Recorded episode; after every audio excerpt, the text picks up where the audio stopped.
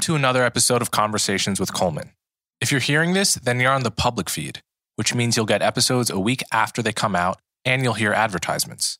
You can get access to the subscriber feed by going to colemanhughes.org and becoming a supporter. This means you'll have access to episodes a week early, you'll never hear ads, and you'll get access to bonus Q&A episodes.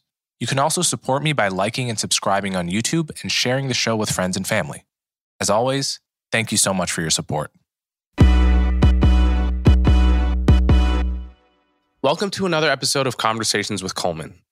My guest today is Zac Kriegman. Zac was a director of data science at Thomson Reuters before he got fired for posting a fact based criticism of Black Lives Matter in an internal memo.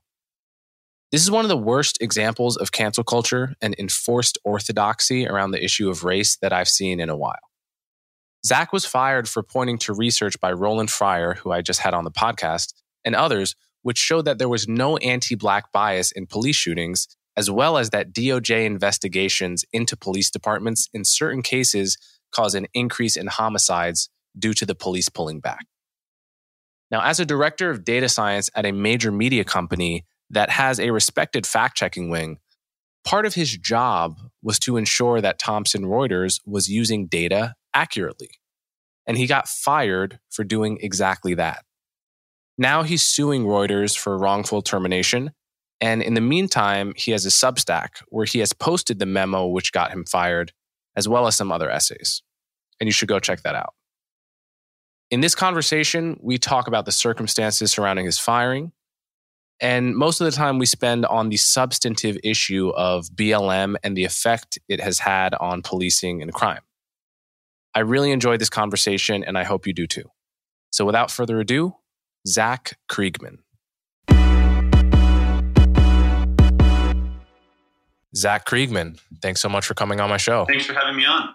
So, I've been following your story as the senior data scientist at Reuters and then the director of data science at Reuters. And I've been pretty appalled by everything that happened to you. And so, before we get to all of that, and we're going to get to all of it in detail, who are you? What is your background? How did you come to care about data science and then climb the ladder to such a prestigious position as a data scientist? Yeah, I actually have a very unusual background as a for a data scientist. So I started school, I guess, in '95, uh, college, and dropped out around '98 after like basically like one and a half year, split up by some other time off, and then I um, went and started as a software engineer. Worked in a few startups, and ultimately decided ah, I don't this isn't really what's for me. I want to like have some kind of more human interaction. And mistakenly, I decided I wanted to become a lawyer. So went back to school, got my undergraduate degree. They were really nice, letting me finish classes that were seven years from seven years ago. And um, and I went to Harvard Law School, got my law degree, and practiced law for a couple of years. And then after that, I went to practice as a economist at an econometrics consulting firm. So basically, like um, basically these very large like antitrust cases, they become like these battle of the experts, where each expert will create a model of the economy and how antitrust activity impacted prices and stuff. And those experts have teams of economists who basically produce those reports. And I was an econ major and undergrad, and obviously uh, I had a law degree, so I did that for a few a couple years helping write these reports and doing this sort of econometric analysis. And i realized oh this is actually really similar. Well i started hearing more and more about this like machine learning and artificial intelligence and self-driving cars. And i took a coursera class. And i realized oh wow this is really similar to what i'm doing in econometrics. It's basically just stacking the same models that we're using in econometrics up a million times essentially to, to create much more complex models but anyways, I did some Kaggle competitions. I don't know if you've ever heard of those, and sort of like played around no. with this whole data science thing, and ultimately got a job at Thomson Reuters doing data science. And then you eventually became the the director of data science. Yeah, a director of data science. I'm not actually sure if there are any other directors of data science, but you know, there's a there's a lab of um, probably depending on how you count between 70 and like I don't know, like 150 data scientists And mm-hmm. uh, I started as a senior data scientist, and then I was promoted to director, and I ultimately had a team of like 10 other data scientists doing basically leading them in applying the newest breakthroughs in artificial intelligence and deep learning in to Thomson Reuters uh, varied data sets. Like we have huge legal data sets, IP and science, finance, tax, and of course, Reuters News. So we mm-hmm. were building these giant artificial neural networks and training them to sort of understand and be able to write legal documents, as an example. So a few years ago, there was a huge hoopla in the media and on the internet about this guy, James Damore, oh, yeah. who wrote an internal memo at Google, thoroughly researched, giving reasons why Google was not 50 50 male female. Yeah. And he cited research from the top journals. And um, it was clear to me, at least, that he was not a foaming at the mouth sexist, yelling at women to get back in, into the kitchen by any yeah. means he was very much a he was a true progressive in the sense that he wanted to expand opportunity as much as possible but was citing research based reasons why at the median and at the average men and women don't have precisely the same interests yeah. and so wouldn't be perfectly represented 50-50 in every profession from coal mining to nursing and et cetera and you would think at a place like google which is highly statistically literate IQ out the wazoo, that this would be accepted or at the very least discussed when they solicited feedback from a diversity training that they had had. When I read your story, being a lead data scientist at Reuters, which is as close to synonymous with a sort of objective, literate, fact checking organization as we have. Some people might dispute that, but you know, like a year ago, if you had asked me what is my impression of Reuters' brand in the public imagination, I would have said, I don't think I could name even two organizations that are more synonymous with objectivity and fact checking yeah. than Reuters. I would struggle to think of any actually. So when I read about your situation, it seemed to me very much like a kind of Damore memo situation on steroids, but about race rather than about gender, and about an issue that really had directly to do with potentially thousands of lives that could have been saved. So in a way, it was much deeper and more important yeah. issue than merely the gender balance of a, of a workplace. Yeah, I followed the James Damore story pretty closely, but if you had told me that that that that same story would be playing out at Reuters, I would have been shocked, especially because his story was a little different, right? So he had he was making sort of this argument, I guess, about how the internal functioning of the company, but it didn't go to the core mission of the company. The core mission of Reuters is to accurately report the news. And I was pointing out that our news reporting was wildly diverging from the facts in, in a hmm. way that was, you know, like you said, leading to thousands of contributing at least to thousands of people being murdered. And that sort of like that is a went directly to Reuters like core mission. If if the reporters at Reuters can't talk about the statistics, the facts, and the research underlying the stories that they're reporting, then there's no way they can possibly uh, report the news accurately. And what I discovered is that you know the a conversation like that was just impossible. I should mention that I wasn't a data scientist at Reuters. So Reuters is one of the divisions of Thomson Reuters. And like I said, we mm-hmm. have tax and legal and uh, you know news like Reuters, and we also had IP and science and stuff. And I was part of a centralized data science capacity that would serve each of those uh, different organizations. But yeah, exactly. And you know, just yeah. watching it, you know, just seeing. I mean, James Damore really kicked this whole cancel culture thing off in, in a lot of ways, at least I think in the popular understanding of it. Like, oh, there's really like strict limitations on even very factual conversations that we're going to be able to have in the workplace at this point. because, you know, if in case someone is offended, and uh, yeah, there's definitely parallels. We'll get into the actual substance of the arguments you made that got you fired. But before we get there, I just want to I want you to describe to me sort of in detail what what actually happened from the point where you first gave your colleagues feedback they didn't like to you getting fired for giving that feedback. What is that story? Yeah. Well, I'm just trying to think where I should start in this story, but basically, yeah, where does it begin? You know, I've been noticing this. Maybe I should just do like a, a quick summary of sort of what my post was about. Because basically, what happened is yes. I posted a summary of the academic literature about Black Lives Matter, which I'd been following because as a data scientist, I was sort of curious about the was actually coming out of you know universities in terms of this question. And internally, I had been noticing as this sort of like new racial ideology had spread throughout the company. And it was sort of growing more and more concerned because I knew that this, this sort of research had been showing that Black Lives Matter was core claim that police are biased towards shooting black people just didn't stand up to scrutiny.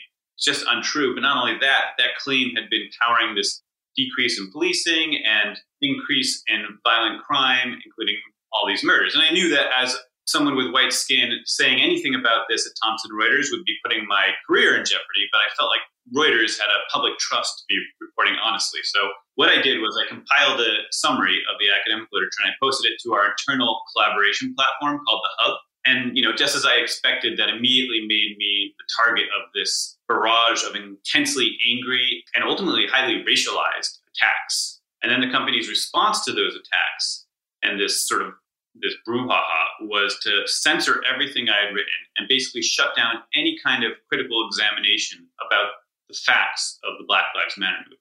And that was even more concerning to me because now not only were we reporting these falsehoods that were getting people killed, but the company was literally saying, and we're never going to talk about it internally, making it impossible to ever rectify, making it impossible to ever have for our organization to sort of grapple with the facts and correct our reporting.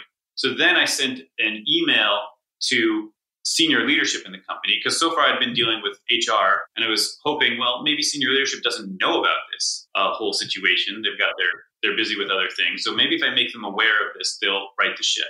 So I sent an email to senior leadership and other colleagues, sort of describing how this racialized bullying had made it impossible for us to have conversation about these facts underlying our news stories and how our news reporting was uh, diverging from those facts. And then they fired me for that. Does that answer your question? So yeah, I'm curious though if also you're you're uh, at Reuters for five or six years, right? Yeah. What is the precipitating event that makes you feel I have to write about this topic? Is it something that happened in the news, something that happened at Reuters? What what made you feel I have to write an essay and talk to my colleagues yeah. about this data? No, that's a good question. So a couple things. One, I was seeing this sort of this ideology, this new racial ideology spread throughout the company, including like um, uncritical support of the Black Lives Matter movement and its core claims from like senior leadership all the way down. And two, I was seeing Reuters News reporting stories inaccurately and just in a distorted way based on that sort of internal racial ideology that had spread throughout the company. And I was simultaneously. Can you give any examples? I know you've, you've written about the Jacob Blake example. Can you give some examples of what you mean by misreporting? Yeah. So you have examples like um, Reuters referring to the shooting of Michael Brown as one of a number of egregious examples of lethal police violence, despite the fact that an investigation by the Justice Department, run by Barack Obama's Attorney General Eric Holder, had cleared the police officer of any wrongdoing.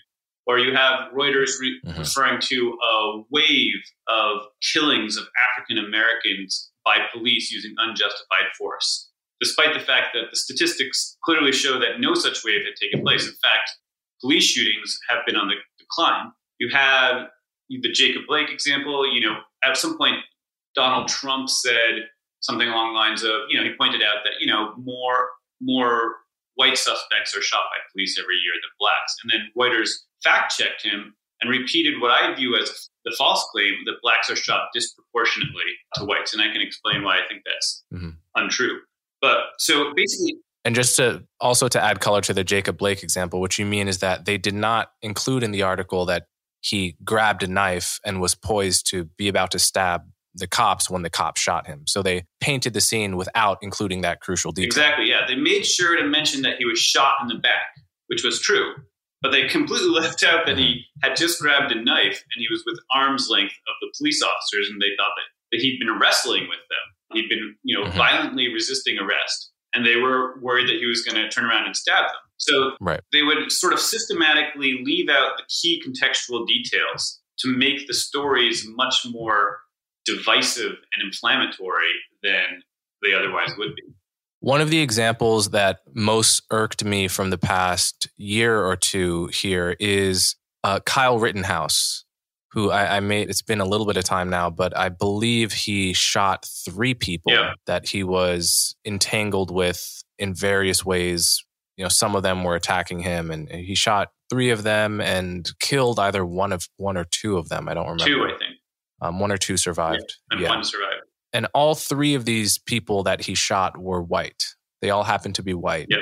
And in most of the mainstream coverage, and certainly most of the mainstream coverage from liberal leaning outlets, it was not mentioned in most of the articles that the people he shot were white. Mm. So I ended up talking to a lot of people that kind of make a cursory glance at the news that believed that Kyle Rittenhouse had shot three black people because every article would, would include the fact that Kyle himself was white. It would say a white man or a kid, really, a white 17 year old, however old he was, shot three, you know, people yeah. without including their race so as to leave it ambiguous and, and let people fill in the blanks with the caricature we have in our heads of white guys with guns killing black people. So many people actually came away from that thinking he killed three black people or he shot three black yeah. people. And I thought that was a transparent and dishonest and and it was so obvious what the you know what the conversations were even if it was only in the head of the journalist writing the article. It was you know the absence of a description there spoke very loudly to me about the dishonesty that is involved in the description of many of these events. Yeah i mean i think that's exactly right. That's there's no way that people weren't that the writers of those articles weren't aware of what they were doing. That's what I've become more and more aware of myself is that these are conscious decisions to spin a narrative. And when, you know, when someone does point out the problems in the reporting, it's a, conscious decision then to bury that or to ignore it. These are not just sort of like innocent decisions. And I think, you know, you can see that just in terms of like in a lot of Reuters stories, just who they choose to interview and who they choose to ask for a quote, right? They, they go out and they'll they'll look for some kind of quote from someone supporting of supportive of the BLM movement, but they never include a quote from people who are critical of it or people who know who can provide context about well actually police are not biased towards shooting black people. And so i'm sure it's not that they never come across those people as they're looking for quotes. It's that those quotes don't fit the narrative. So they leave those out and they just leave these quotes to give the reader a sense that you know there's a clear answer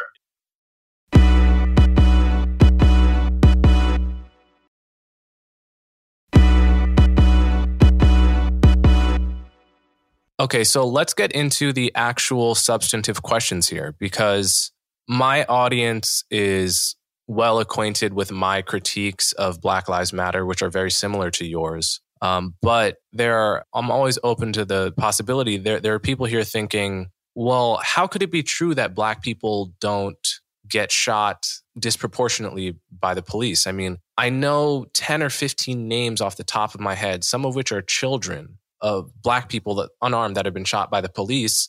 And I can't even think of one name of a white person yeah. that has been shot by the police. How could it be that my perception, how could I have been radically lied to on such a huge scale so as to be wrong and deeply wrong about this empirical fact? What am I missing? Yeah. Well, actually, I uh, read one of your articles today where you listed all these white people who had been killed. And, you know, I was, I hadn't heard of none of them. And mm-hmm. partly, I think that that's more of a sort of an organic result, which I think you've described in some of your writing, but that's sort of more of an organic result of who's doing the filming and who's and when you when one of these hits you know the media or social media how much views it gets how much outrage it gets. And then as that that's sort of a self-reinforcing cycle where the more outrage these things get the more you see them and then the more people assume, well, these are the examples that I'm seeing. I'm not seeing all the examples of white people being shot by the police. I'm seeing examples of black people. So then it becomes like, well, this is literally what you've seen with your own eyes. So I think there is, I'm not, you know, when I sort of was criticizing reporters and journalists a moment ago, I do think that there's this sort of organic thing that sort of almost happened more on its own in terms of this cycle. But if you're just talking about, it seems like you were prompting me to, to talk about some of the evidence more than just talk about that cycle. Yeah, I was, but actually, now that you mention it, let's get to the evidence in a second. Let's table that for one second. I, I want to address this point because it's um, it's extremely important, and in a way, I think it shapes people's opinions even more than the data does. You know, as someone that has looked closely into this issue for years, I know, and I know you know that every year, several dozen white people are killed by the police unarmed. Sometimes those are caught on camera. And the ones that are caught on camera are every bit as galling to watch as the you know the Alton Sterling video or the George Floyd video. And I've talked on this podcast about Tony Timpa before, who was a white man killed in Dallas with a knee on the back of his upper back. Yeah. For 13 minutes. And the cops are joking as they crush him into unconsciousness and death. They're joking about him they're saying, wake up, Tony, you know, go to school. You know, it's like every bit as disgusting to watch. And most people I talk to still don't know about these videos. There are many other videos of, of white people unarmed being killed by cops in pretty brutal and unjustified ways. In Tony Timpa's case, do you think that that was an intentional murder, or do you think that they were being callous about the way that they were restraining him, but didn't realize they were actually killing him? I know it's very hard to believe that when almost any cop puts a suspect in a hold that they are intending to murder. Yeah. I think usually they are neglecting the the plausible consequences of their hold for a suspect that is clearly struggling to breathe, and so it's a, a murder of neglect rather than of intention. Yeah, yeah, neglect or ne- negligence rather. Yeah, or reckless. Yeah, like neg- negligence. negligence. Yeah, I think that's exactly right. Yeah, but you know, to, to close the loop here, what, what happens is the media doesn't pick it. These things don't become national news events when the suspect happens to have white skin. Mm-hmm. And that creates the misimpression that this on, this kind of stuff only happens to black people. Right. Exactly. But let's also get into the let's get into the data a little bit. Black people comprise 13% of the American population, but far more than 13% of those who get shot by the cops full stop and shot by the cops unarmed. Why isn't that smoking gun proof of the fact that there is a racial bias here? Yeah, I think that's that gets to the heart of the confusion. So that's basically looking at disproportionality relative to the population. And that doesn't work for a number of reasons. The most important is that we know that different groups have dangerous encounters with the police at wildly different rates. So blacks and whites differ on, you know, the the total number of violent crimes, the total number of homicides or the rate of homicides, the uh, rate of resisting arrest, uh, and so forth. Um, so, what you really need to do, so, and, and each of these creates a different number of situations where police officers legitimately need to use lethal force to protect their lives or the lives of someone else, right? So the question is how how is the question when we're looking for bias is whether or not police are using force disproportionately to those number of situations where they actually legitimately need to use force to defend themselves or someone else. Uh, that's what, really what bias in the application of lethal force would mean. Probably the best, easiest measure of how often they need to use lethal force like that is how often police officers are actually murdered by criminals of each group. Now, when you look at it in, uh, in, those terms, I think something along the lines of 37% of the murderers of police officers are black, but only about 24% of the suspects shot by police officers are black. Whereas for whites, it's along the lines of 42% of the murderers of police officers are black. More because there's more white people uh, in the country, so more white people murder police officers, but but there's but they also are shot at a higher rate than that percentage. So they're shot at around roughly, I think, roughly 46% of the suspects shot by police are black. So what you see it when you measure it relative to a variable that's relevant to police bias, namely the rate at which police actually need to use to defend themselves because they're at risk of being killed. What you see is that whites are shot disproportionately to the rate at which, for instance, they murder black, uh, to the rate at which they murder police officers. So the point you just made is is a very important one, and it's um, mathematically it's a point that probably uh, you know a smart middle schooler could understand, and, and certainly most high schoolers could understand. So it's not actually that complicated. And we, I think we implicitly understand it in almost every other context. So, for example, you brought up, up this example. I brought up this example. About 50% of our species is male, born male, and about 50% of our species is born female. That's the population base rate. When you look at who gets killed by the cops, it is, um, you know, roughly 90%, maybe even more male. Yeah. Now, on its face, you could ask, what the hell is up with that? Doesn't that prove that the cops are targeting men? Uh, that there's a bias on the part of the cops? Well, the reason no one talks about that is because we all have a deep and intuitive and instinctive understanding that men are much more likely to be violent than women. We all know this, and only a very small segment of highly overeducated people would even deny that there's something innate about this. Exactly.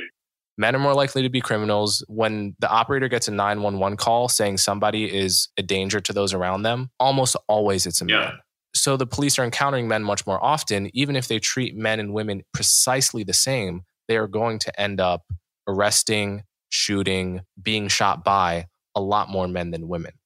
So people understand that the right base, the right benchmark is not the US Census in the case of men and women, but that that observation holds true across the board, right? The police are not, you know, knocking on doors randomly like it's not it's not like jury duty where it should be distributed randomly. Exactly. it, they, they're responding to 911 calls. That is that is one possible benchmark. As you say another perhaps even better benchmark is who is successfully shooting and killing cops because that may be the best proxy for how often a cop might reasonably need to use his or her gun. So when you look at those benchmarks the, the whole conversation changes. Yeah, I think that's exactly right. And I think, I mean, it shouldn't be surprising to people that, I mean, in a sense, like, yes, we all have this, I think, almost biological understanding that men are more dangerous. We're literally larger, probably from an evolutionary perspective, probably in large part to be more dangerous so we can go out and wage war. And our personalities are more aggressive on average than women. So I think that that's, you know, you're right that there's like, there is something that's fundamentally more understandable about that and racial differences. But that at the same time, it shouldn't be surprising to anyone that there would be racial differences because the you know the whole premise of the Black Lives Matter movement is in a sense based on the fact that blacks have been disadvantaged in our society through slavery and Jim Crow and then subsequent you know destructive policies and that has a profound socioeconomic effect. And you know crime rates are strongly related to those to you know socioeconomic status right? If you look at a city like boston i mean I, I haven't looked around in other cities but i was recently looking to looking at all the faces of the people murdered in boston. And they're almost all you there's hardly any yeah i saw that. right? There's like one or two white faces. Um, they're almost all black victims of murders and there's very little interracial murder. Like most, the vast majority of Mhm. people, black people who are murdered are murdered by black people, and the same for white people. And I would assume for you know other races as well. I haven't looked into that, but so you know this like the it shouldn't be as surprising as it is to people, given that their whole like the whole movement, their whole is about sort of addressing these racial inequalities. That these racial inequalities have had impacts on violent crime. But anyways, Here's my, I mean, the other way in which my background assumptions have been really overturned in life is by reading a lot of Thomas Sowell. And basically, I, I think a lot of people in our age are operating with this assumption that when you have different ethnic groups in a multi ethnic society, what would be normal or standard is for them all to be, to have the identical distribution uh, the identical, you know, to have the perfect census number of doctors and lawyers and incarcerated people and nurses. That is one of the most deeply flawed assumptions that you could possibly have that educated people regularly have. So, like, if you just completely don't think about black people and white people today, right? Just think about quote unquote white people, what we think of today as, as white people, people descended from Europe. If you go back 100 years ago and you look at just how different the not only the crime statistics, but the occupational distribution of Irish versus Italians versus Polish immigrants versus immigrants from Sweden, you find massive disparities as the norm. yeah, And this is true for every multi ethnic society that's pretty much ever been studied ever since different ethnic groups started living amongst each other. So, you know, the background assumption that there's something normal, there's something weird about disparity between groups, that's something that has to, that people have to sort of get over too. Yeah, I think that's exactly right. Like, even you would basically never expect there not to be a disparity in any meaningfully separate group. It could be like a difference of, you know, it could be a different profession, you know, it could be a different like right. hobbies. You're going to find some disparities, most likely, in a, along a variety of different factors. The idea that we would ever find like no disparities, that's that would be a, actually a very unusual finding. What would have to be true for that to be true is we'd have to live in a monoculture right? Every group would have to have the exact same culture. Mm-hmm. And again, culture is another name for all of the values and desires and aspirations and habits that you grow up with. Right.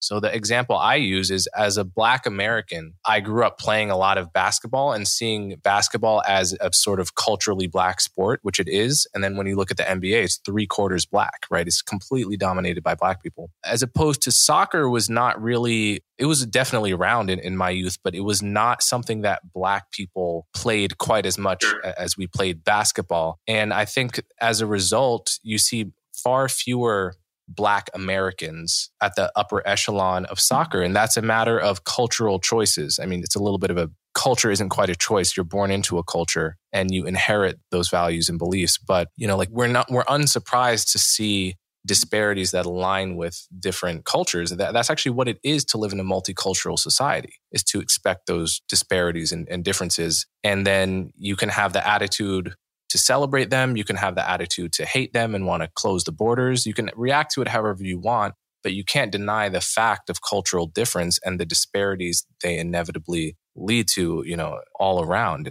This is one of the most amazing sort of intellectual mistakes. I also read Thomas Sowell's, I think it was Discrimination Disparities or something. I can't remember the name of the book now, but it was just such a perfect explication of this point. And it still it, it still amazes me that we have people saying basically any disparity is evidence of discrimination. Like like people who have a lot of sway and they're not just like laughed out of the room.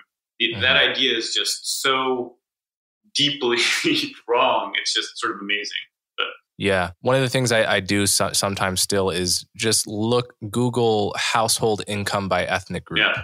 and you will see the rather large difference today between Americans of French descent and Americans of Russian yeah. descent, between Nigerian Americans earn much more money than Haitian Americans, right? right? You, you will just see disparity all the way down. Well, the, the funny thing about that is like you look at how much Asian Americans out earn, earn white Americans, and you're like, okay, well, if you mm-hmm. believe that disparities are evidence of discrimination, are you saying that our entire society is systematically racist against whites because that's I mean that seems to be what you have to be claiming if you're if you're going to point at every disparity and say but obviously that's preposterous right? America is not systematically you know racist against white people. Yeah so the informed response to that would be to say there has to be a criterion that distinguishes mere disparities from disparities caused by discrimination. And the way to do that would be to subject it to a kind of econometric analysis where you try to hold every relevant variable constant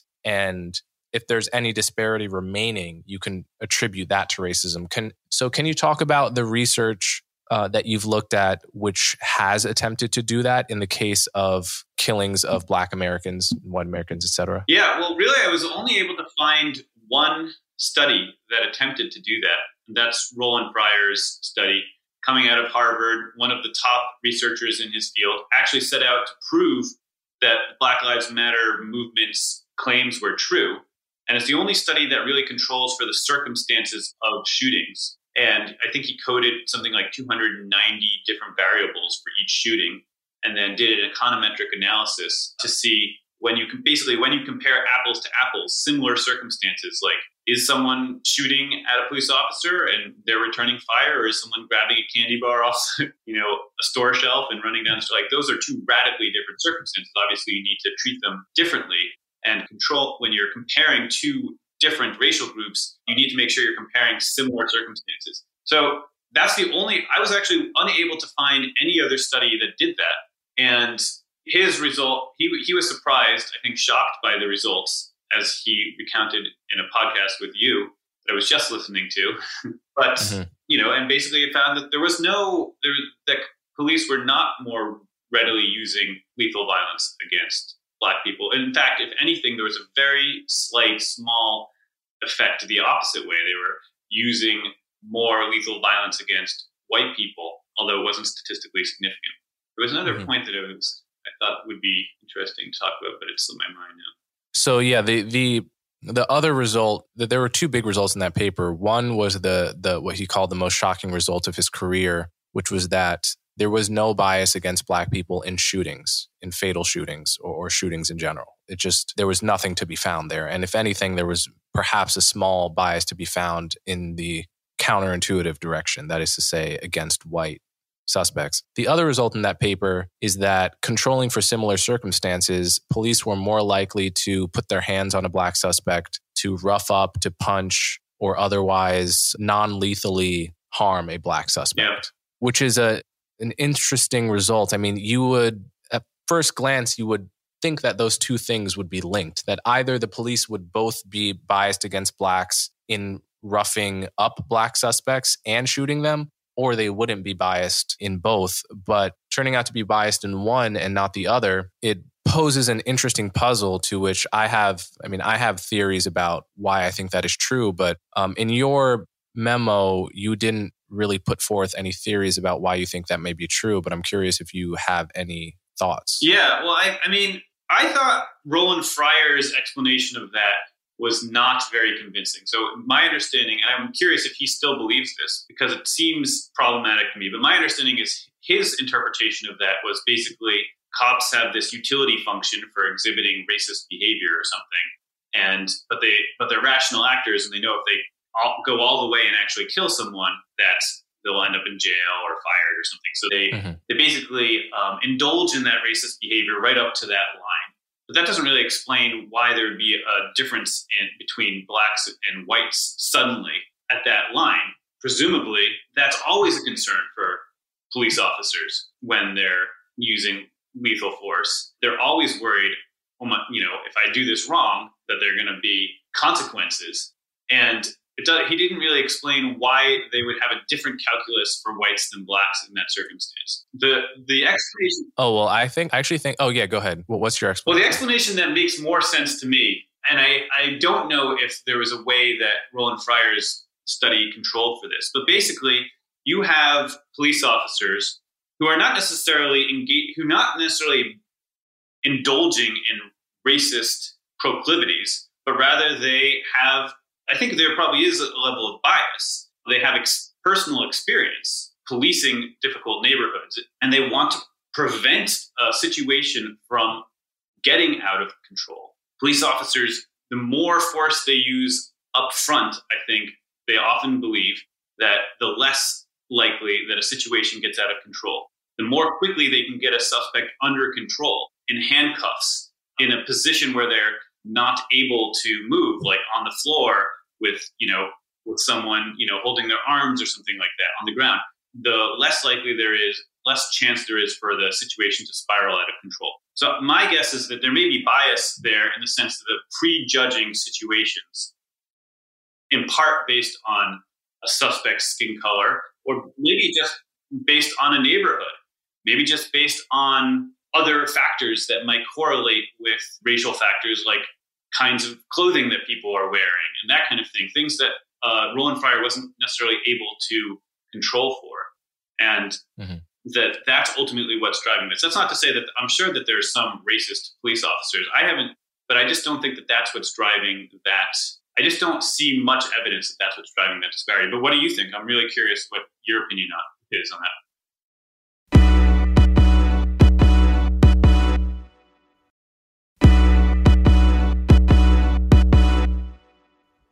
So I, I think I find Roland's analysis to be compelling, intuitively true, but I also think yours is true. I mean, the, the, multiple things could contribute to it. So for me, it's it's very easy for me to believe that to so, sort of picture two different kinds of cops. One cop is is actually pretty much racist and say he is in this small minority of cops who are really just kind of racist through and through and kind of somewhat sadist. There are cops like this. Like there are cops that are drawn to the job because they have a sadist impulse and that is a way for them to exercise their sadism in a and sort of get paid to do it. That's a sad truth. It you know, the, the profession is a little bit of a bug like for people with authority fetishes. Mm-hmm. So let's like you take that kind of cop, you take that kind of cop and they go to and, and by the way, some of those cops are black.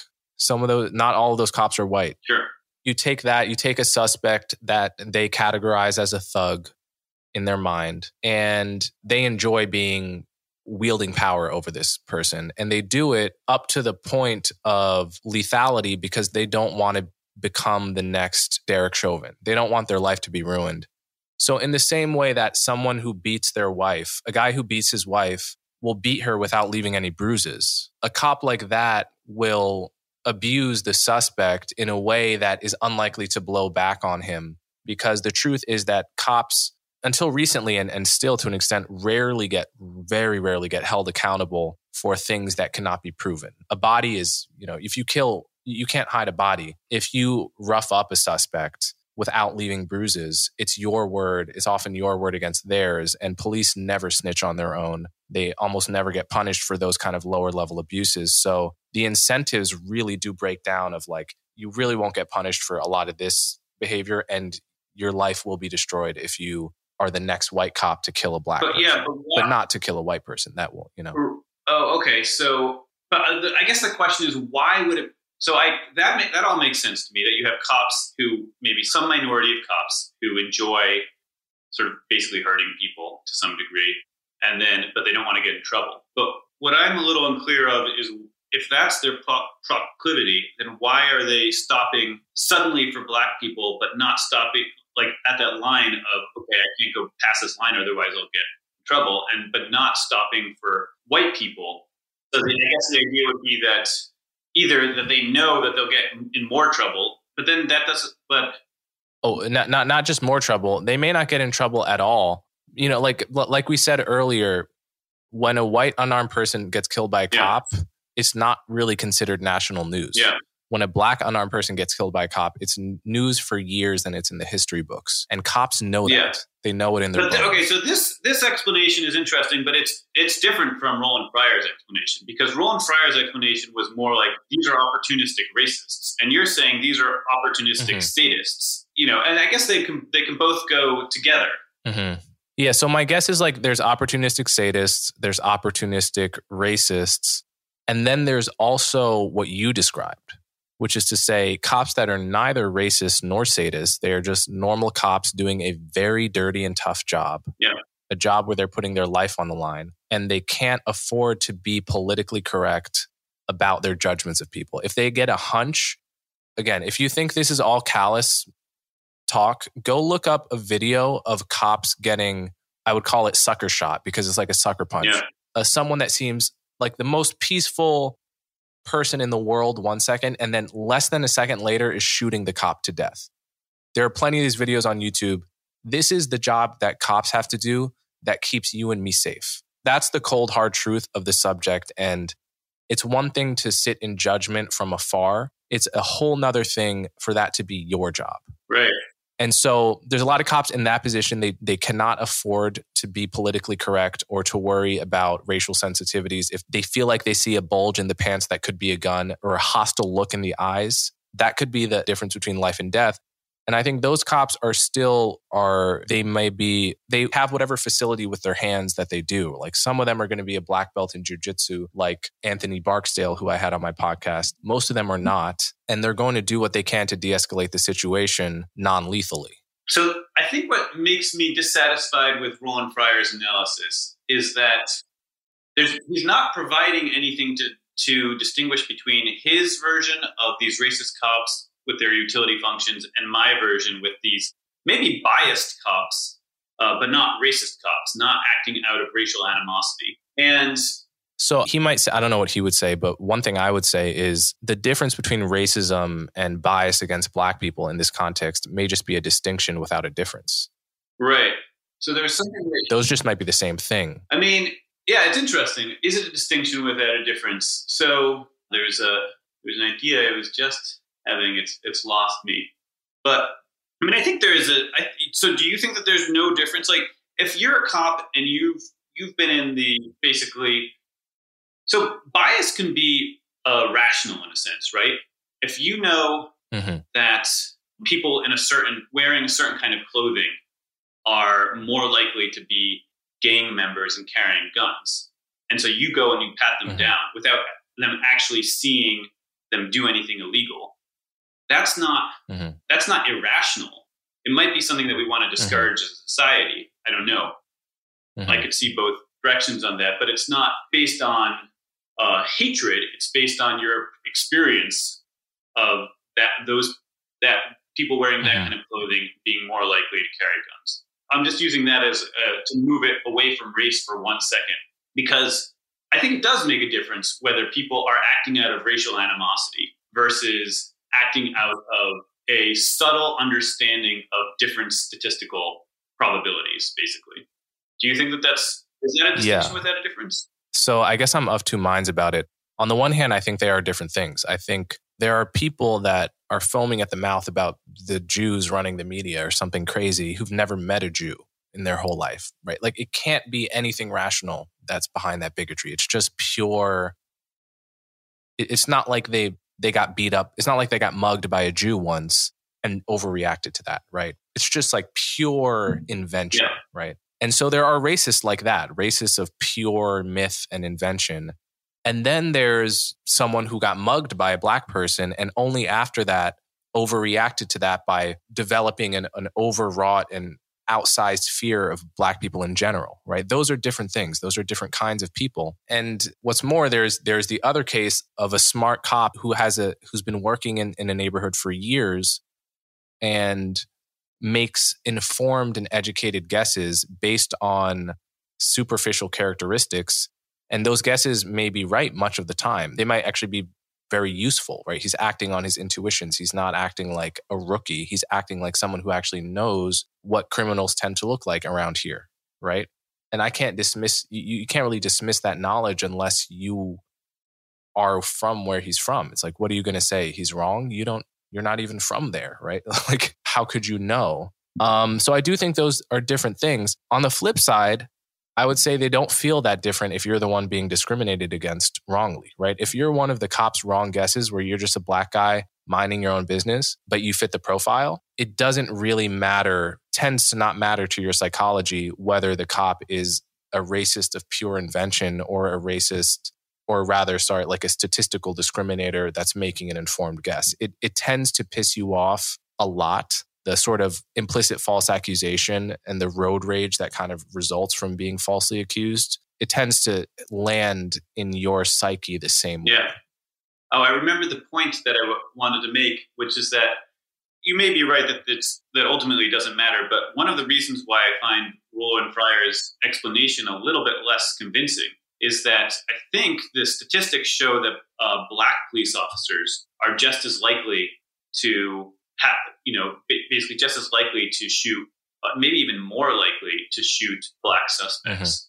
Mm-hmm. And if it was mm-hmm. really racism driving that distinct, that those differentials that, you know, and more likely also to lay hands on black suspects. It was really racism mm-hmm. that was driving those. You, you'd expect to see it with black police officers. You'd expect to not see it with black police officers and see it with white police officers. And I think I haven't actually looked into this specifically, but I think that the data shows the opposite, which is more compelling to me for a something that's maybe biased but not motivated by racial animosity.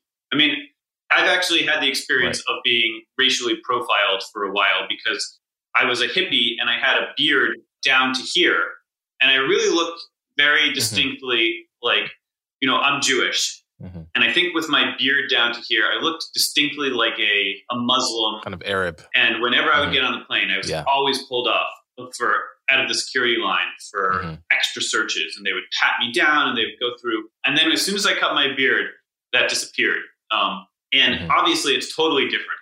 It's totally different than if you're compared to being a, a black person in American society, especially a poor black person who's struggling to make their way and has is receiving all these messages about and personal experiences about racism. But um, I think that a lot of it does have to do with the messaging that you're getting. One of the things that I that I think of is like when all of these sort of like white liberals are talking incessantly about how racist white people are. Like as a black person, how could you not listen to them and trust them and believe that you know all their white peers are just walking around with this intense racial animosity all the time or you know that's seeping out mm-hmm. and if you did believe that how could you not then uh, let that color every other interaction you have with white people for me that it's almost impossible for me to imagine like being able to work in a professional environment if i believed that everyone was out to get me or there was like this sort of subtle like mm-hmm. hatred for me that was seeping through and it's right. like there's nothing I can imagine that would be more sort of poisonous to my success or my well being than believing that. Yeah. Yeah. You know, one thing I've noticed is that black people who grow up around only other black people um, in, in like predominantly or only black environments sometimes have really like black people who truly don't can't say they have a good white friend, right? Their perceptions of white people are entirely what they're getting from whatever media they're consuming or from rumors yeah. essentially it's like sometimes you see people that they are suspicious of you know even white and, and met them like white people in general thinking that all white people are racist um, whereas a black person like me that grew up around a lot of white people the natural way like face to face becoming friends my perception of you know as you say white liberals is that they're uh, you know among the least racist against black people on earth at least in the classical sort of old fashioned bigot of there may be more of the condescension and lowering standards and you can't expect black people to play the game by the same rules as white people, a kind of bigotry of low expectations. But there is truly like the ghost of old fashioned racism has truly been exorcised from the white liberal mind. And, and, uh, and, um, I think there's no reason not to be honest about that. I do want to talk well, about. The funny thing about that is they they'll then go on about how racist they are. and if you right. if you're hearing these people who I, I agree, I think that they're I mean, apart from the bigotry of low expectations, I think that they really have exorcised all this racism out of their bodies, but then they're talking constantly about how racist they are. How could you not believe that? Because you can't step mm-hmm. into their minds, right. right? You just right. But anyways, go themselves. Ahead. Yeah, no. So I think I think people that don't actually grow up around those people sometimes believe their claims yeah. about and then carry that paranoia they carry that paranoia. They're in an environment where the white people around them are not at all racist, but you're worried that there are that they are because of what they've yeah, told they're you. literally telling you over and over again how racist they are and apologizing for it, but, yeah. but also reaffirming it. It's, it's sort of bizarre. Right. So um, let's talk about the other half of, of your argument in your memo was that Black Lives Matter, the rhetoric around Black Lives Matter, the anti police rhetoric, the entire cultural transformation, revolution of it's it can be almost hard to remember how totalizing this was in, in 2020. But it was, I mean, just like put yourself back in, in that moment. It's like it's impossible to go a single day without talking about BLM, right? It's every article, it's every face. Silence is violence book post. It's every Instagram post, every Instagram user with a black square. It's every company circulating an, an internal memo. It's that's right. It's people texting you to ask why you haven't posted anything on Instagram, yeah. not why you have, have posted some anti BLM stuff. People simply texting you to ask why you haven't posted anything, right? To inquire an accusatory sense as to your silence. That's where we were. So your argument and the argument of many other people has been that that environment created a situation where the police pulled back. They stopped proactive policing. They stopped going up to the person that looked sketchy to them and asking for their ID and perhaps finding an illegal gun that they had, which led to an arrest, which ended up preventing a murder, right? And the net result of that was that the murder rate spiked. You can't argue with the fact that the murder rate spiked. And the spike is directly, it starts pretty much the day George Floyd is killed. Yeah. Right. There's, you know, the chart looks like this for years and then George Floyd is killed, and it looks like yeah. This. Well, there was another spike a few years earlier in the earlier BLM flare up, but yeah, that's right.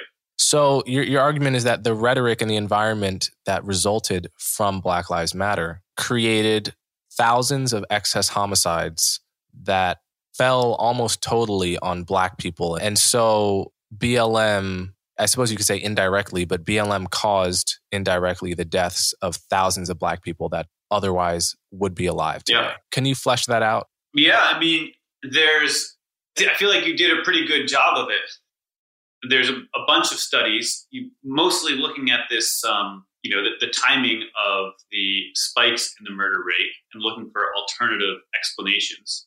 And the first, after the Ferguson effect, so I guess there's two separate. There's like the Ferguson effect and the Minneapolis effect, and both go by different names uh, depending on who's talking about them. But basically, the first time they were looking at other things like maybe this is about heroin or something like that, but none of the other explanations for why there was a sudden spike uh, right after Ferguson really made that much sense. And I, I think that's another one where Roland Fryer's research was really the best because he was able to take advantage of the fact that there were different in, in different cities there were different police shootings that caused an uproar at different times and correlate the uproar or the lack of uproar about the around shootings with those time periods in those cities and really connect it. So it wasn't just like in the case of Minneapolis effect after George Floyd, it was more of like almost like a national thing that was happening all throughout the whole country simultaneously. But in the earlier case, it was more there was some more regional stuff uh, in city and city. And what he found was that in cities that where the the Justice Department was doing a investigation of the police department, if there had been like a highly publicized uh, shooting, there would result in this dramatically higher murder rate following that. But if there hadn't been a highly publicized shooting, there wouldn't be increased murder rate. So that really connects it specifically to the Black Lives Matter organizing, protesting, and promoting this uh, falsehood that police are basically hunting black people, or at least biased towards shooting them. With the uh, the evidence, I think, just sort of builds when exactly the same thing happens in Minneapolis. And again, the timing is like is sort of perfect. Like at the beginning of the lockdowns, you saw sort of violent crime declining actually, or, or staying roughly par- uh, sort of constant as there are fewer people out on the street. And then as soon as George Floyd dies, you see this huge spike in violent crime, just as police are reporting themselves that they're, you know, oftentimes less likely to be willing to go out and confront suspects, engage suspects, we're talking about defunding the police, all this kind of stuff. So it really is, it builds a very clear picture. And I don't know of any alternative theory that can capture the pattern of spiking homicides, the timing of them, how they've happened in different cities, and so forth. And the homicide rates are really pretty dramatically higher. So I think before these BLM and homicide spikes, we had like, I think there was around 8,000 black people were being murdered each year and now it's closer to 10,000. So I'd have to go back and check those statistics more carefully. But I do know that, you know, for the last few years, it's been reported around just around 10,000 people, a little bit over 10,000, I think, last right after George Floyd was killed. So it's just, I mean, the, the number of people who are who are being killed is just astronomical. And when you compare that to the number of unarmed people who are killed by police, right, you've got about roughly 18 unarmed black people killed by police each year. Obviously every year is a little different. And like somewhere in the neighborhood of 26 unarmed white people and thousands of black people being murdered by criminals in their own neighborhoods. 10,000 every single year. And maybe somewhere in the range of like you know an extra thousand as a result of police pullback over the last you know basically since BLM started. So it is pretty sobering and pretty disturbing. It is sobering. It's it disturbs me a lot because I fear there are literally millions of people in this country who are totally psychologically normal people, good people, who would hear the last three minutes, four minutes of our conversation and just think we were total nut jobs. It's like, really? These guys think that BLM caused the murder rate to go up? BLM caused more black people to die than are killed by the police? I mean, like the, the, this set of facts is like yeah, there. I mean, there's so many ways people are confused that they. There's so many confused reasons people would think that you and I are crazy for taking that statement seriously. I mean, the first one is people have crazy, innumerate, incorrect beliefs about how many unarmed black people get killed by the cops. And this is correlated with politics. The Fox News watchers think it's quite low and they're correct. The very liberal people, you know, often think that a thousand people yeah, or more uh, unarmed black people or more get, get killed every year because people, you know, people aren't in the weeds on this. They're taking their cues from their friends and their social media feeds. And just to be fair, there's a, you know, if you if you ask the Fox News watchers how many like illegal immigrant homicides there are a year, I'm I, I bet my life their guess is going to be way higher than the sure. true number, right? So there are different issues on which people on each side have totally warped ideas. Um, this is not a partisan point. This is just to say, so like that's the first thing. People don't understand how think the police few unarmed black people and unarmed Americans in general get killed by the cops every year. The second link is that people don't, a lot of people think the police have nothing to do with the homicide rate. They seem to believe that police behavior, police morale, police practices has no relationship to the homicide rate. Like the NYPD could do, they could behave any kind of way.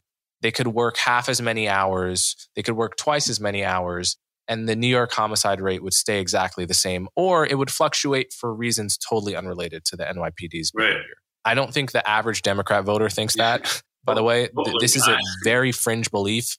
But it seems like basically the entire journalistic class on the left is pretending to believe this. Every elite journalist living in a low crime neighborhood pretends to believe this working class black people do not believe yeah. this, nor do working class white people. But this seems to be, again, a widely subscribed belief among overeducated people, right? This is like that, that would be like a mainstream belief at like Columbia, where sure. I went, for, for instance. So there's that. And you combine it all, and people think that someone like you, especially because your skin happens to be white, is both crazy and racist to say that BLM has likely caused an excess of maybe 2,500, maybe even 10,000 murders. And it's it's very hard to knock down all of the layers of ignorance to sound less crazy to me. Yeah, I mean, it is one of the interesting things. Like, you're only allowed to talk about Black Lives Matter as a white person if you're supporting it.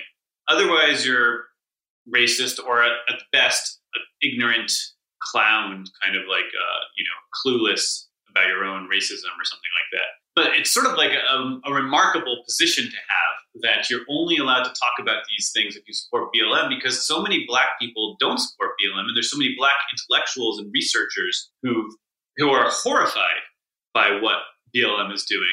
But as a white person, you're only allowed to agree agree with the black part of the black community that supports BLM. You're not allowed to sort of like you know agree with Thomas Sowell or agree with you know mm-hmm. your criticisms. It's it's really sort of amazing. And by have and by having that belief, and by the way, I think it's largely white people who are enforcing that. Like it certainly was white people who were enforcing it at Thomson Reuters. All the people who came out and really dug into me were white, as far as I can remember, or maybe Asian, white or Asian, mm-hmm. interestingly.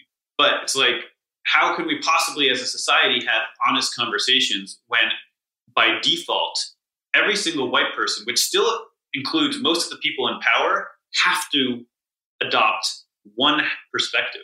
Whereas anyone who, any white person who doesn't adopt that perspective, it will immediately be sort of ejected from the conversation and their jobs and canceled. And when you still do have so many white people running these media organizations, that creates an environment where you can't possibly sort of report honestly or have an honest conversation about anything. It's really mm-hmm. pretty disturbing.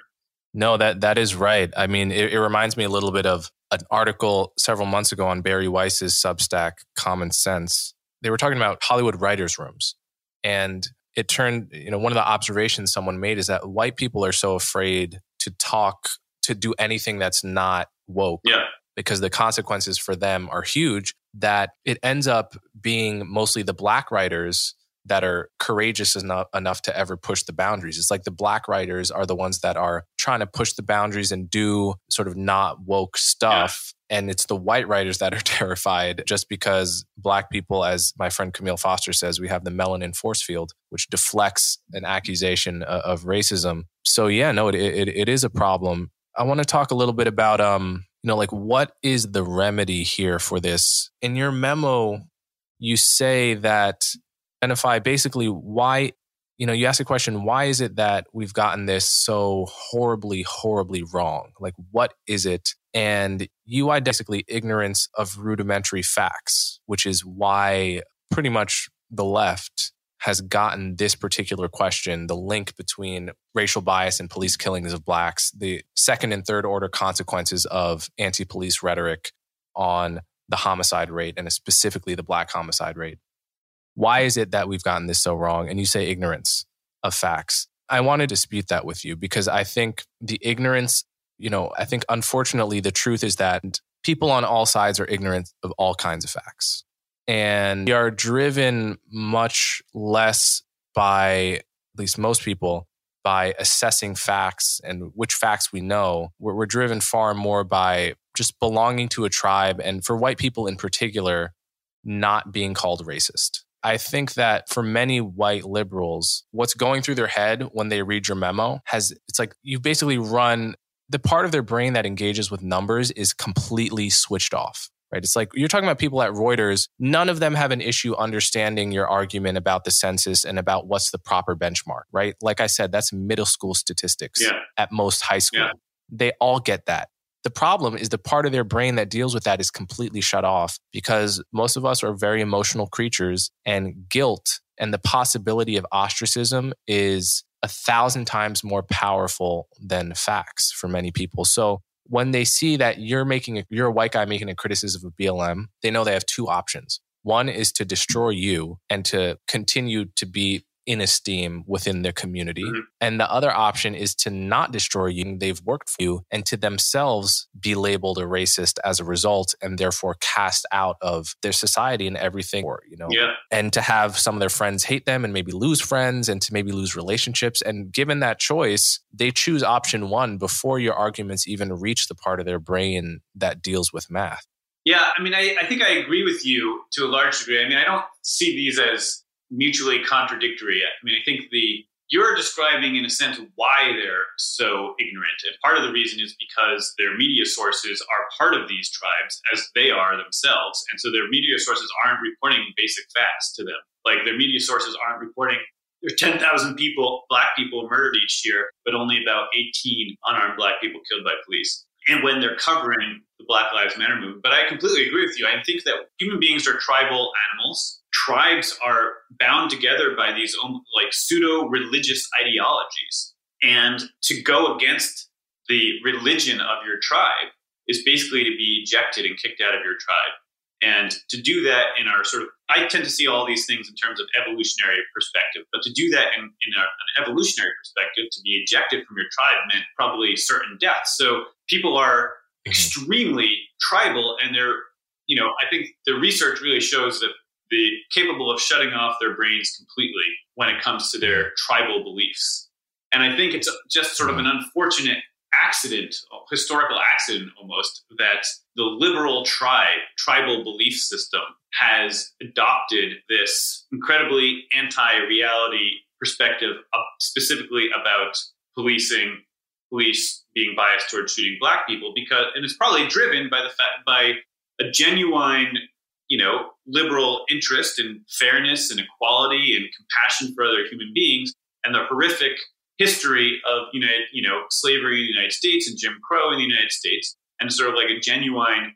So I think that's probably what drove that belief system into the liberal identity, the liberal, you know, ideology. But now it's like it's completely tribal, and no one can ever, no one can ever challenge it. Yeah, one of the one of the best ways to counteract your own tribal false beliefs is when you have so much skin in the game that you have to get the answer right for your own safety, mm-hmm. right? If your own safety depends on the answer to some question, you suddenly become extremely good at getting the right exactly. answer.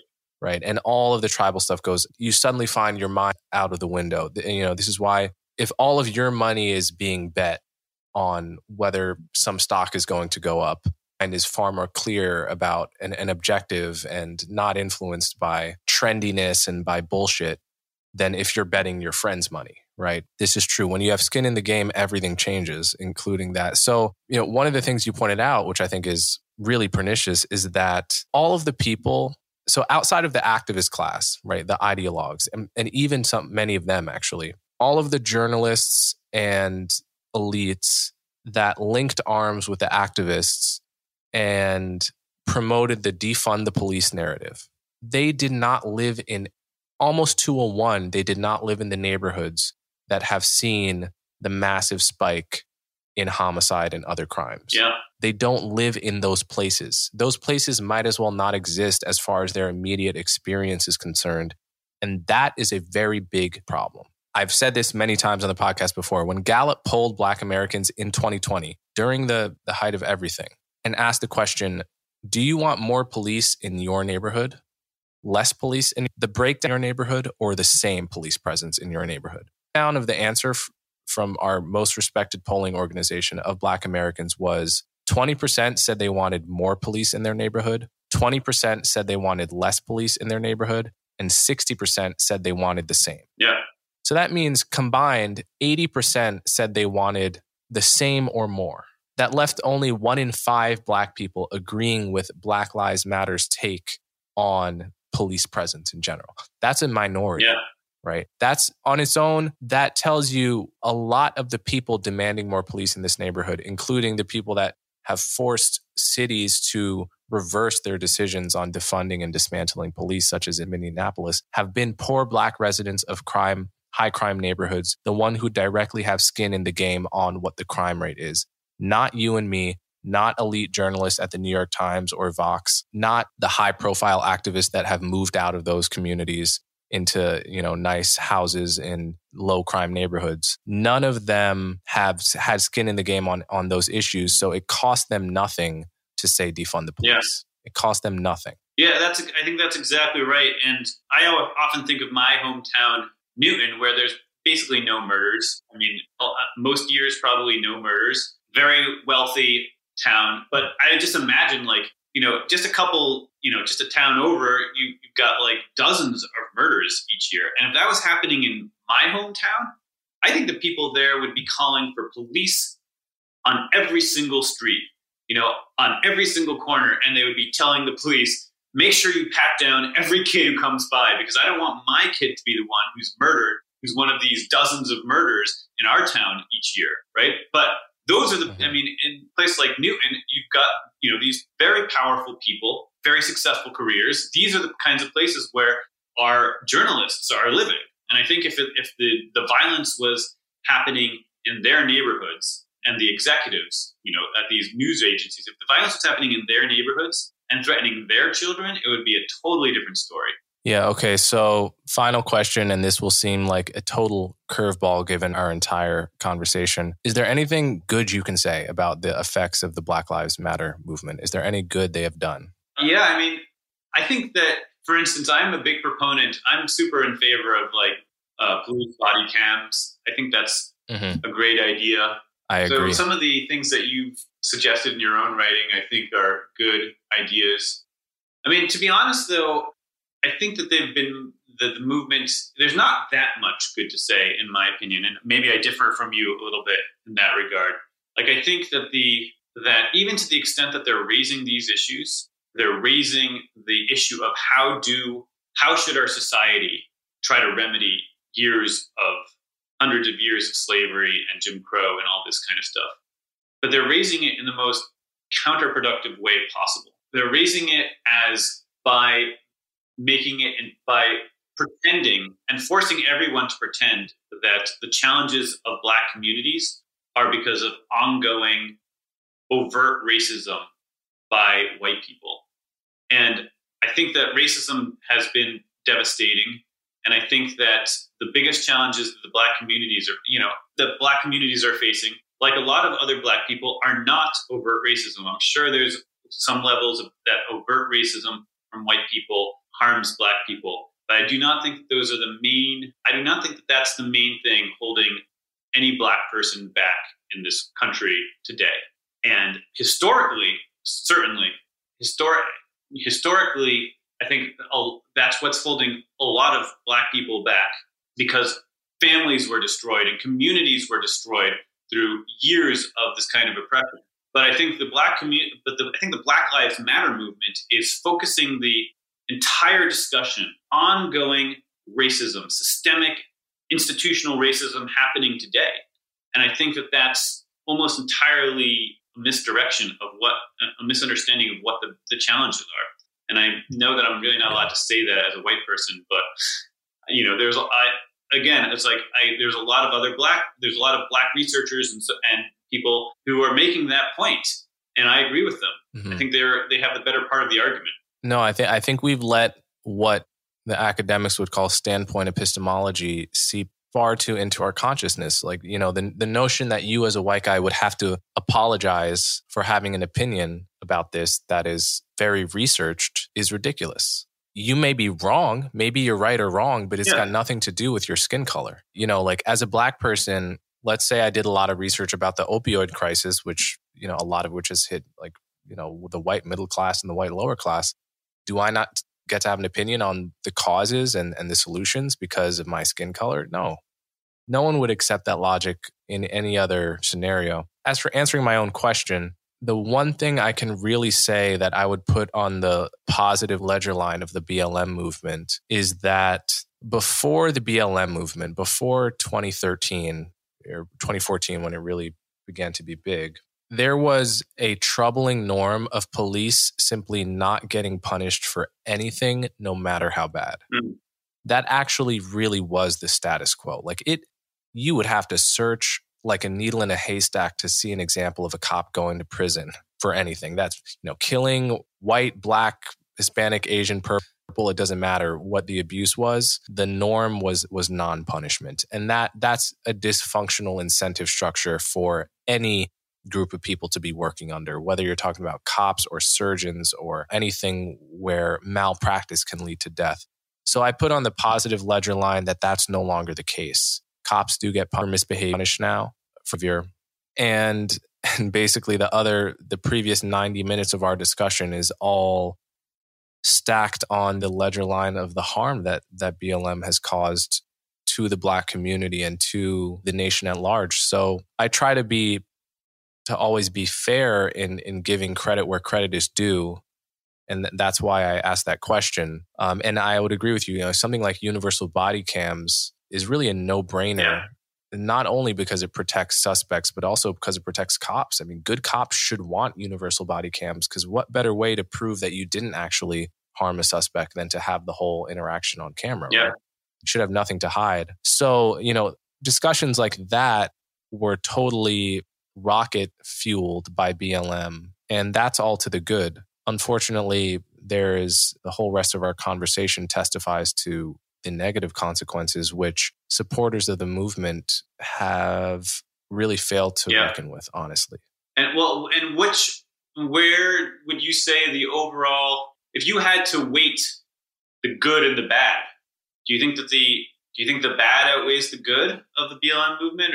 Yeah, I mean, like, so we have more focus on, you know, we body cams and more police accountability, but we also have, I, I don't know if you agree with me about this focus on, you know, maybe misplaced focused ongoing racism as a number one challenge uh, that Black people face, and we have these lies about police shooting, police bias. Which, where do you think the, if you had to add it all up? I I hesitate to sh- to shoot from the hip on an answer like on a question that big, but you know, I, I guess it's very tough to see how the pros could add up to several thousand lives lost. And I think it's it's very easy to underweight the value of those lives because the media literally does. Like no one talks about the like quite literally no one I know could tell you the name of a two year old or three year old black child killed by a stray bullet in Chicago this year, even though it happens every yeah. year, right? And there's some link between that child dying and police behavior and BLM rhetoric. Like there is a plausible link there. It's now, I think, beyond dispute. And I don't know anyone who could tell you the name of, of such a child. I know a lot of people who could tell you the name George Floyd or Breonna Taylor or Alton Know those Sterling. And I'm not saying they shouldn't, or Tamir Rice. I'm not saying they shouldn't know names, they should know those names. But what I'm arguing is that we, in practice, we actually do undervalue certain Black lives, which is to say, those Black lives that are taken by other Black people, by Black criminals. And we underweight those people in our moral analysis of the time and of these policies. And so that's, you know, I, I'm not, I can't really do a, a, full omniscient moral accounting of the pros and the cons, but I can say mm-hmm. we really horribly underweight the cons on the ledger sheet. Yeah. I mean, and it's not just the people who are actually killed.